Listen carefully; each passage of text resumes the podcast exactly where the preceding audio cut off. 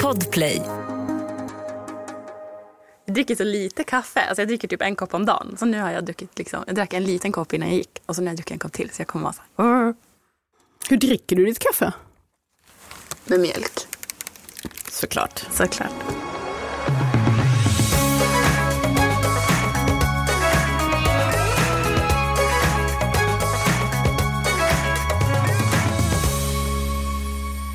Det är en slak lina hon tvingas ut på, mamma Agneta, i Ella Maria Nuttis debutroman Kaffe med mjölk.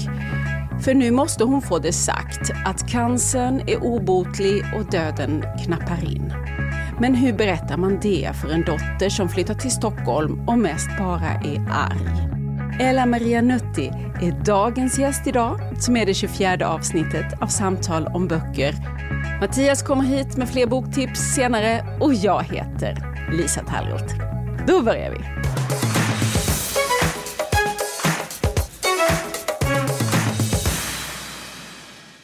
Välkommen till Samtal om böcker, Ella Maria. Oh, tack. Intågad från hemstaden Umeå på besök i Stockholm. Och det är kafferingar på omslaget så det ser väl använt ut redan. Precis. Men det är väl uttänkt så. Kaffe med mjölk heter ju din debutroman. Mm. Och debutanter som du är, de brukar ju kunna få skriva en presentation av sig själva i bokkatalogen för våren. Och det har du fått gjort och där skriver du så här att jag vill bara bli älskad av exakt alla. Och jag tänkte att vi ska återkomma till det. Och börja lite lugnare med en faktaruta. För du är född 1995. Mm. Har du hunnit fylla 27? Nej. Och berätta, var är du uppväxt någonstans? I Koskullskulle, utanför Gällivare. Mm. I Norrbottens län? I Norrbotten. Då är vi i Malmberget och det är en liten gruvort, pytteort va? Precis. Mm. Vad har du haft för slags uppväxt? Ja, jag har tränat väldigt mycket längdskidor. Så det har liksom varit min grej. Tävlade till gymnasiet. Så det har liksom varit det som har varit grejen. Och så bor du då i Umeå idag och vi redde ut det här lite för du har, vad du ska bli när du blir stor. Men du har pendlat runt lite grann men nu går du på psykologprogrammet. Precis, ska precis börja om. Mm. Det är planen nu att de... Det är planen nu. Ja, när jag började om den här gången så sa mamma, Emilia, nu måste du gå färdigt. Nu får du inte hatta runt mer. Nu blir det så här. Du är inte först i världen att hatta runt. Nej. Och en sak som har gjort att det har tagit lite tid är ju för att du också har varvat det här med en författarskola, en folkhögskola här i Stockholm, Långholmens. Mm. Hur var den? Superbra. Det är på distans med 3 träffar per termin. Så supermycket tid. Jag gick på heltid och gjorde liksom bara det under ett år. Och det var jättefint. Det var liksom... Ja, men bland de första gångerna som jag typ tog det på allvar. Och jättebra att öva sig på att få kritik. Typ. Att jag fick öva mig på det i ett så tryggt sammanhang som en folkis är. Jag tänker att det gör att kritiken nu... Ja, men att jag har fått öva mig lite. Och den här romanen, Kaffe med mjölk, har den växt fram under den tiden som du gick i författarskolan? Mm, precis. Och här möter vi Agneta och Tilda, det är mamma och dotter. Och de får vi följa under ett par veckor. Det kanske mest intensivt under, är det 4 dagar ungefär som Agneta är på besök hos Tilda i Stockholm. Hon har rest dit med tåget. De kommer ju norrifrån ungefär dina hemtrakter. Ja, de kommer från Gällivare. Och Agnetas ärende är att nu måste hon... till slut, efter att ha dratt på det in i det längsta, berätta att hon har cancer. Hon kanske inte har mer än ett år kvar att leva, om ens det. Hon räknar inte med att hon ska fylla 50. Nej. Och Tilda är ju en student i Stockholm, hon läser juridik och är hon då 23 någonting? Ja. Jag berättar, vad är det som du har velat gestalta här? Det började liksom i... att jag ville skriva om vad som händer när man flyttar. För jag tyckte att flytta från Gällivare, jag flyttade till Umeå och inte till Stockholm som Tilda. Men att det var en helt annan värld som jag inte kunde någonting om.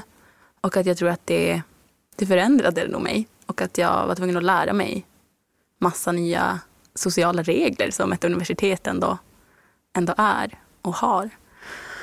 Ja, jag tänker att Tilda liksom har förändrats och att hon nog gärna vill det, vilket jag inte kände igen mig i. Jag tyckte att det var superjobbigt att känna hur min dialekt förändrades när jag flyttade hemifrån och så, medan Tilda aktivt jobbar för det. Så det vill jag skriva om, vad det kan göra. Och när jag började på Långholmen så tänkte jag att jag måste få ut så mycket som möjligt av den här tiden. Så jag ville skriva allt jag tyckte var svårt. Och då blev det mycket undertext, mycket dialog. Ja, allt som är svårt. Nu har vi ju döden här, hänger över hela berättelsen. En obotlig cancersjukdom. Vi har en mamma-dotter-relation som är... Ja, hur ska du beskriva den? Den är tung, tror jag. Alltså för dem. Jag tror att den är jobbig för dem att vara i, tror jag. Ganska trasig och svår att vara i. Var har de hamnat någonstans? Men de kan inte prata med varandra längre. Och jag vet inte om de har kunnat det någonsin. Och det tänker jag gräver någon slags distans varje gång de inte kan prata. De har ju varit en väldigt liten familj. Tildas pappa försvann ut ur bilden. Han var dessutom inte någon bra, varken pappa eller man, tror jag. Han var våldsam. Och det har inte blivit några andra barn. Så det är ju Agneta och Tilda som har varit ett team, så tänker jag på det. Och under tiden som Tilda var barn så det är klart att då var ju de ju nära på det sättet. Och det är ju tydligt hur mycket Agneta saknar detta. Hon saknar att kanske få vara den som kan ge omsorg och ge hjälp och ge tröst åt ett litet barn. För det lilla barnet är inte litet längre och vill mest klara sig själv, eller? Mm, absolut. Så tror jag verkligen. Man får ju veta att de har en samisk bakgrund, precis som du har. Och det smygs egentligen bara in lite grann med i form av lite ord. Mormor är... Måre. Och hur ser din samiska identitet ut? Är den stark? Är det en... Min samiska identitet är absolut stark. Och jag tror att... men för mig var det liksom självklart att de är samer. Det var liksom inte ens en fråga. På samma sätt som att det är klart att de bor i Gällivare. Det är liksom allt jag vet. Men sen så vill jag liksom inte att det skulle vara en så stor grej. Jag tänker att det finns så mycket annat under den här veckan som boken utspelar sig som är viktigare. Och att om jag så ofta under en vanlig vecka så tänker jag ju inte på att jag är same. Och så ofta under en vanlig vecka påverkar det kanske inte mig jättemycket. Även om det alltid finns där. Och det är ju liksom lite typiskt då att man tänker att alla samiska författare ska skildra samiska erfarenheter hela tiden. Och det gör ni ju i och för sig bara i kraft av att ni uttrycker er. Men jag tänkte att du var ju med nu i en antologi till exempel. Livet i Sápmi. Inifrån Sápmi. Livet inifrån Sápmi. Där du skrev lite mer uttalat om en liksom, samisk erfarenhet. Och jag funderar på om det är någonting som... om det finns en förväntan att vi liksom gärna placerar er i någon slags fack där ska man ge uttryck för vissa erfarenheter som samisk författare. Har du känt någon sån förväntan? Alltså kanske från mig själv i att liksom vi behöver få synas och finnas liksom. Men absolut inte från någon annan. Det har jag liksom med förlaget var väldigt tydlig det från början att så här, det här kommer inte bli, samiskheten kommer inte ta någon mer plats än den gör. Det kommer inte vara någon grej. Just för att jag tycker att det är viktigt att det får finnas utan att vara ett problem också. Även om det på vissa sätt är problem för dem. Men ja, det får ni läsa om och tycka själva. Det kan ju vara en dimension, men det är inte... Det är inte the issue liksom. Nej. Och att... Ja, men jag tänker... Ja, det är klart att jag tänker att jag borde kanske skriva om samer. Men mer än det tror jag att jag automatiskt gör det. Typ, jag tänker att det är väldigt vanligt att folk skriver om typ sin hemort. Eller så här, orten där man var barn, typ. De platserna, ja, man har ju bara sig själv att utgå ifrån. Och då tänker jag att samer skriver om samer. Och typ, jag tror att jag även när jag inte inte uttalar att det är samer jag skriver om, alltså i andra projekt och så här, så är de nog det. Precis som att även när jag inte uttalar en plats så är de i Gällivare eller i fjälls, liksom, i mina barndomsfjäll liksom. I fjälls, det är ett uttryck som du skriver också, för du skriver på dialekt delvis. Ja, jag tror att skrivandet blev mycket lättare när jag började skriva på dialekt. Jag tror att jag fram tills att jag började skriva det här manuset försökte skriva som författare skriver, typ. Jag försöker skriva om sånt som författare skriver om. Och sen läste jag Bli som folk av Stina Stor, som ju har ett super eget språk och är skrivet på dialekt, uppfattar jag det som i alla fall. Och då insåg jag att men gud, jag kan ju skriva som jag tänker. Jag behöver liksom inte skriva som författare skriver. Det finns det ju jättemånga andra som gör. Jag måste ju skriva som jag skriver. Och då när jag började skriva som jag tänker, då gick det ju supermycket fortare också. För att jag behövde inte stanna upp och formulera om det som fanns i huvudet. Ett poddtips från Podplay. I podden Något Kaiko garanterar röskötarna Brutti och jag Davva dig en stor doskratt. Där följer jag pladask för köttätandet igen. Man är lite som en jävla vampyr. Man har fått lite blodsmak och då måste man ha mer. Udda spaningar, fängslande anekdoter och en och annan arg rant. Jag måste ha mitt kaffe på morgonen för annars är jag ingen trevlig människa. Då är du ingen trevlig människa, punkt. Något Kaiko, hör du på Podplay. Därför är gardinerna. Varför heter den kaffe med mjölk? Jag tänker att kaffet med mjölken i blir en symbol för staden typ. Eller så var det när jag växte upp i alla fall. Den liksom tanken om att ha mjölk i kaffet är någonting liksom mesigt och typ sydsvenskt. Alltså jag tänker så. Latte. Att det är en typisk så Stockholms anklagelse. Jag vet inte. Att dricka latte är typiskt ett hån nästan. Ja, jag tänker att Tilda flyttade, började dricka kaffe med mjölk. Hon så beställer en cappuccino. Och Agneta är så här, jaha, vad ska det vara bra för typ? Något sånt. Man blir lite frestad att tänka på det då, för bemärkelse som en metafor. Att det är lite, man liksom inte riktigt kan hantera livets beska. Ja. Garvsyran. Ja. Det är för mycket för stockholmarna då, är ju någon slags bild bara för människor som väljer att leva lite med skygglappar. Och det, ja, de dricker en hel del kaffe också. Det gör de. Och apropå då att spä ut beskan, så är det ju det som Agneta försöker tänka ut hur hon ska göra. Hon vill ju liksom ordna deras relation först. Varför är det så? Dels tror jag att hon vill känna att Tilda tycker om henne innan. Jag tror att hon är rädd för den liksom, att det ska bli, gud vad är det för ord jag letar, att det ska bli villkorat liksom. Nu bryr du dig om mig för att du vet att jag inte kommer finnas. Och hon är också väldigt rädd tror jag för Tildas reaktion. Och hon tänker att om vi har haft det fint först så kommer hon, jag tror att hon är svinrädd att Tilda så ska rycka på axlarna och säga jaha, men vad var det mig? Typ. Det tror jag att hon är superrädd för. Och om de har några fina dagar eller några fina timmar i alla fall, så tror jag att hon tänker att den risken är mindre. Fast när de har det, då vill hon inte förstöra den fina stunden med att berätta detta. Så det är lite det som är, kan man säga, ett slags spänningsmoment i boken. Hur ska hon lösa den här situationen? Vi ska inte såklart avslöja hur det går. Men alltså, för du varvar visserligen kapitlerna mellan att berätta det ur Agnetas perspektiv och Tildas perspektiv. Men jag tycker ju absolut att du lägger tonvikten hos Agneta. Det är ju henne man kommer närmast.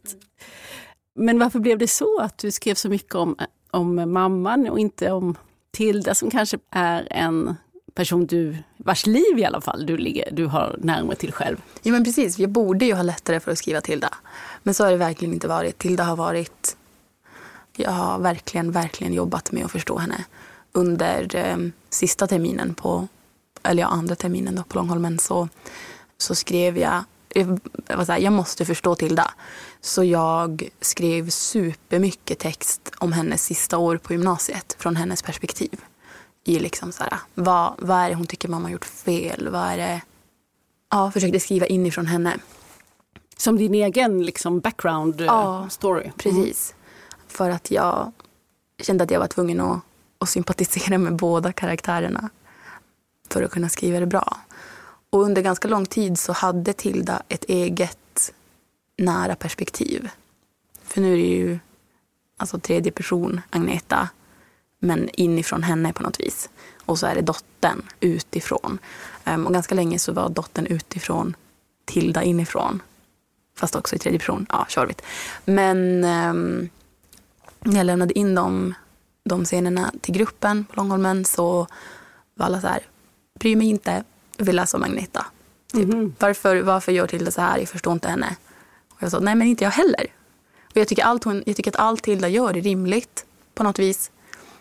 Men jag personligen förstår inte henne. Och då var det precis innan jag skickade det till förlag så strök jag alla Tildas delar och bytte ut de som var tvunget att vara kvar till det här dottern utifrån. Menar du att du inte förstår varför hon är så anklagande mot sin mamma? Ja, dels. Och också alltså, relationen till mamman förstår jag nog mer kanske. Men liksom hennes avsmak för Gällivare. Hennes vilja att passa in. Och att hon skäms för sin mamma när de är i Stockholm. Precis. Och det är klart att jag förstår egentligen allt det. Sa jag det så här, i mitt debutantporträtt. Att så här, jag vill bara bli älskad. Och det, så tror jag att Tilda också känner. Så jag förstår, men jag förstår också inte henne. I det här debutantporträttet då, där skrev du också så här att tänk om jag får en dotter någon gång, hur hanterar man det? Inte som Agneta. Hon fick göra alla misstag åt mig. Vad är det för misstag den här mamman gör, tänker du? Främst kanske att hon är rädd för Tilda, tror jag. Jag tror inte att Agneta förstår Tilda och därför blir Tilda superläskig för henne. Vad gör hon mer för misstag? Frågar inte, lyssnar inte. Ja, den här oförmågan att prata som jag tänker är väldigt genomgående i boken. Jag kan inte låta bli att fundera lite på vad...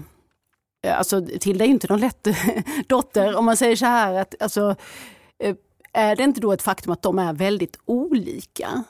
Och de vill lite olika saker i livet, och Agnetas uppgift blir ganska mycket för Tilda någon att ta liksom spjärn mot, avstånd från. Alltså det är lite hela hennes... Det är liksom den otacksamma uppgiften man kan ha som mamma.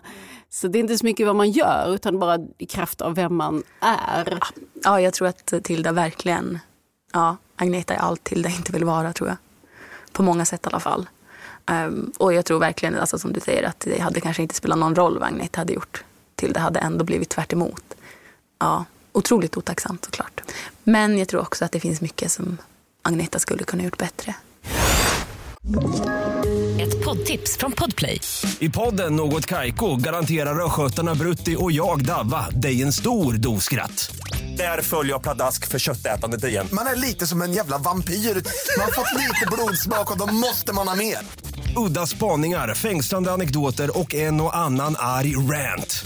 Jag måste ha mitt kaffe på morgonen för annars är jag ingen trevlig människa. Då är du ingen trevlig människa, punkt. Något Kaiko, hör du på Podplay. Därför är gardinerna. Ja, men du, varför vill du bli älskad av alla? Ja, det är väl härligt. Nej, jag vet inte. Ja, otroligt svårt att inte vara omtyckt i alla fall. Eller liksom vara ogillad. Alltså, få panik om någon är arg på mig. Jag kan liksom inte... Nej, jag vet inte. Jag kan inte hantera det. Jag har aldrig kunnat. Vilket ju blir jättejobbigt med... Och det har jag nog överfört i boken. Jag vill ju att alla som läser... Kaffe med mjölk ska tycka att det är det bästa de har läst. Och jag fattar att det inte kommer vara så. På samma sätt som det är omöjligt att alla som träffar mig kommer tycka att jag är en fantastisk person. För att man är så olika och så. Men ja. Ja, för tänker du någonting kring vad det skulle kosta dig att nå dit? Att bli älskad av alla? Mm. Nej. Vad tror du? Är det inte sånt här ni pratar om på psykologutbildningen bland annat? Nej, men jag tänker att det är väldigt, det kostar väldigt mycket. Mm.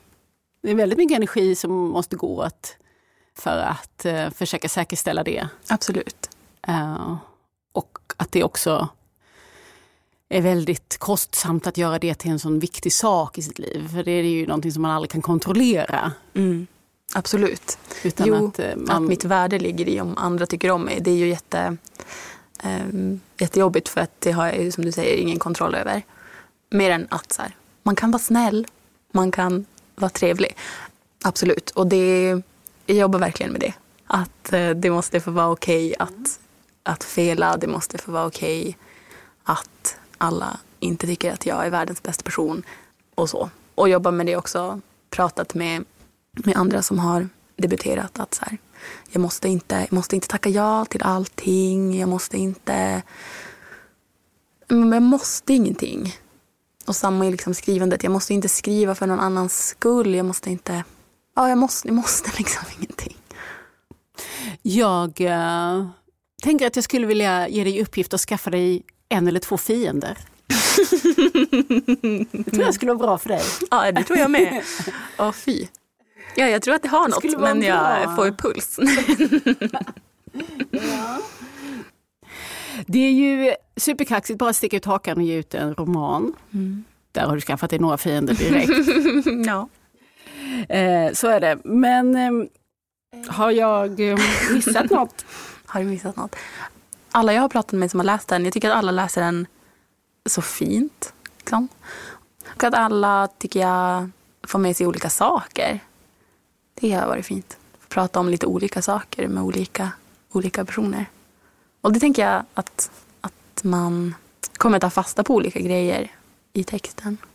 För att man läser ju med sina erfarenheter i ryggen. Liksom. Beroende lite på var i livet man är så kanske man identifierar sig lite olika med de här, dina huvudrollspersoner. Mm. Men också typ beroende på vem man är som person. Jag tänker att jag pratade med min brorsa och hans fru igår. Och att de sympatiserar med väldigt, alltså en av dem sympatiserar väldigt mycket med Agneta och är väldigt arg på Tilda och tvärtom. Och det tänker jag beror på hur de är som person. Och att man också kanske, om man identifierar sig mer med Tilda så kan man ju också vara mer arg på Tilda. För att man i Tilda ser saker som man inte tycker om hos sig själv kanske. Och tvärtom. Du kanske ska bli psykolog i alla fall. Ja, kanske. Tusen tack Ella Maria Nutti för att du kom hit och pratade med mig om din nya roman Kaffe med mjölk.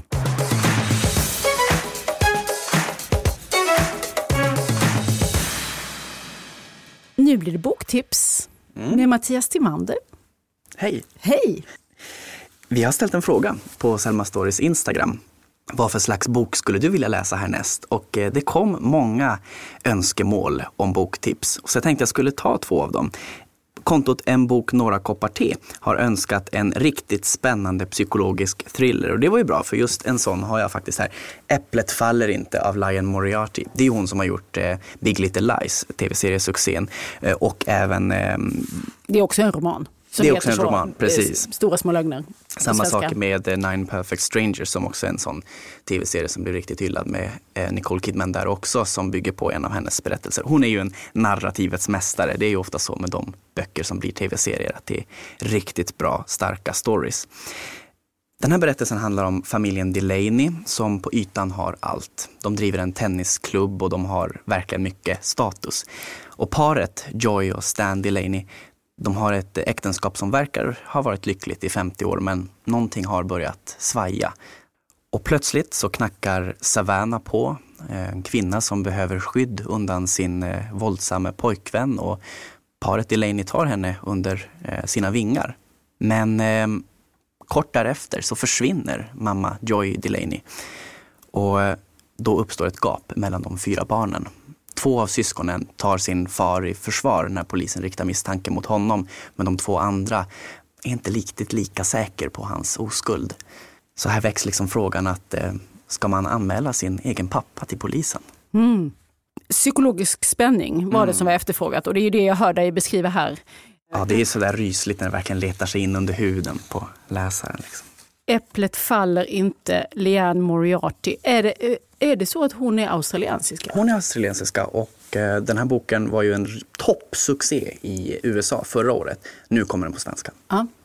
Den andra frågan som jag fick, som jag också fastnade för, det är från Eva Maria E. Ett fängslande vardagsdrama med djup och värme. Och den är lite lik en annan fråga som har kommit från Linda Kristina Eriksson. Hon vill ha en roman med livskriser. Och bakar man ihop de här två, då får man Linnea Axelssons nya bok. Det är ju hon som tilldelades Augustpriset 2018 för Ednan. Vänta, jag måste bara höra formen igen för detta. Det är livskris plus vardagsnära drama. Verkligen otroligt fängslande. Ja. Här är det inte poesi längre, utan nu är det prosa. En förhållandevis kort roman som heter Magnificat. Vi kan uppehålla oss lite vid titeln, det är ju bibliskt. Jungfru Marias lovsång till sin ofödde son. Och ja, inte minst känt inom den klassiska musikens värld. Bach och Vivaldi och Schubert har ju tonsatt den här texten. Och apropå Magnificat så har ju Linnea Axelsson en alldeles magnifik känsla för språket. De här beskrivningen av berusningen och ljuset och de rosa himlarna i Paris där berättelsen utspelar sig, de är faktiskt häpnadsväckande. Och jag har varit uppslukad av den här boken i veckan och verkligen känt sån tacksamhet till att det finns sån här litteratur. Det här är en berättelse som tar upp frågan om värdmödraskap. En vän till berättarjaget ber om en mycket stor tjänst, kan man säga. Och parallellt med detta så möter huvudpersonen en kärlek från ungdomen som hon trodde var död. Han är kvar i ungdomen. Det är alltså hans vålnad som sitter där plötsligt på hennes sängkant. Och här uppstår liksom en slags bizarr Lolita-dimension. Och som sagt så utspelar det sig i Paris, men det är också återblickar då till ungdomens Sverige och den egna mödrarrelationen. Linnea Axelssons Magnificat. Hur ska man uttala det?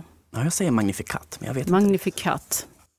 Den här kommer 2 mars och jag tror att den här kommer att bli väldigt uppmärksammad. Mm. Ja, såklart, eftersom Linnea Axelsson gjorde sån smashing genombrott med sin Ednan som också fick Augustpriset 2018. Det ser lite roligt ut när de här ligger bredvid varandra eftersom Ednan är så väldigt tjock. Mm. Och den här nya romanen som du har pratat om nu är en ganska nätt sak. Mm. Ja. Men en sån bok man kan läsa långsamt och bara njuta av språket.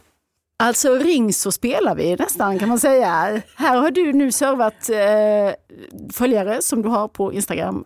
Tusen tack, Mattias Timander. Tack för att jag får vara här. Har du hört att Malin Persson Giolito kommer med en ny roman i vår? I dina händer heter den, och jag tror vi kan förvänta oss 1000 nålar runt vår svenska samtid. Det gör i alla fall jag, men jag ska ta reda på det här till nästa vecka när Malin Persson Giolito är på Sverigebesök och kommer hit till samtal om böcker. Se fram emot det och lyssna redan på fredag i gratisappen Podplay eller i vilken app som helst på lördag. I sociala medier heter vi Selma Stories och jag heter Lisa Talroth. Tack för idag! Du har lyssnat på Samtal om böcker, en podd från Selma Stories.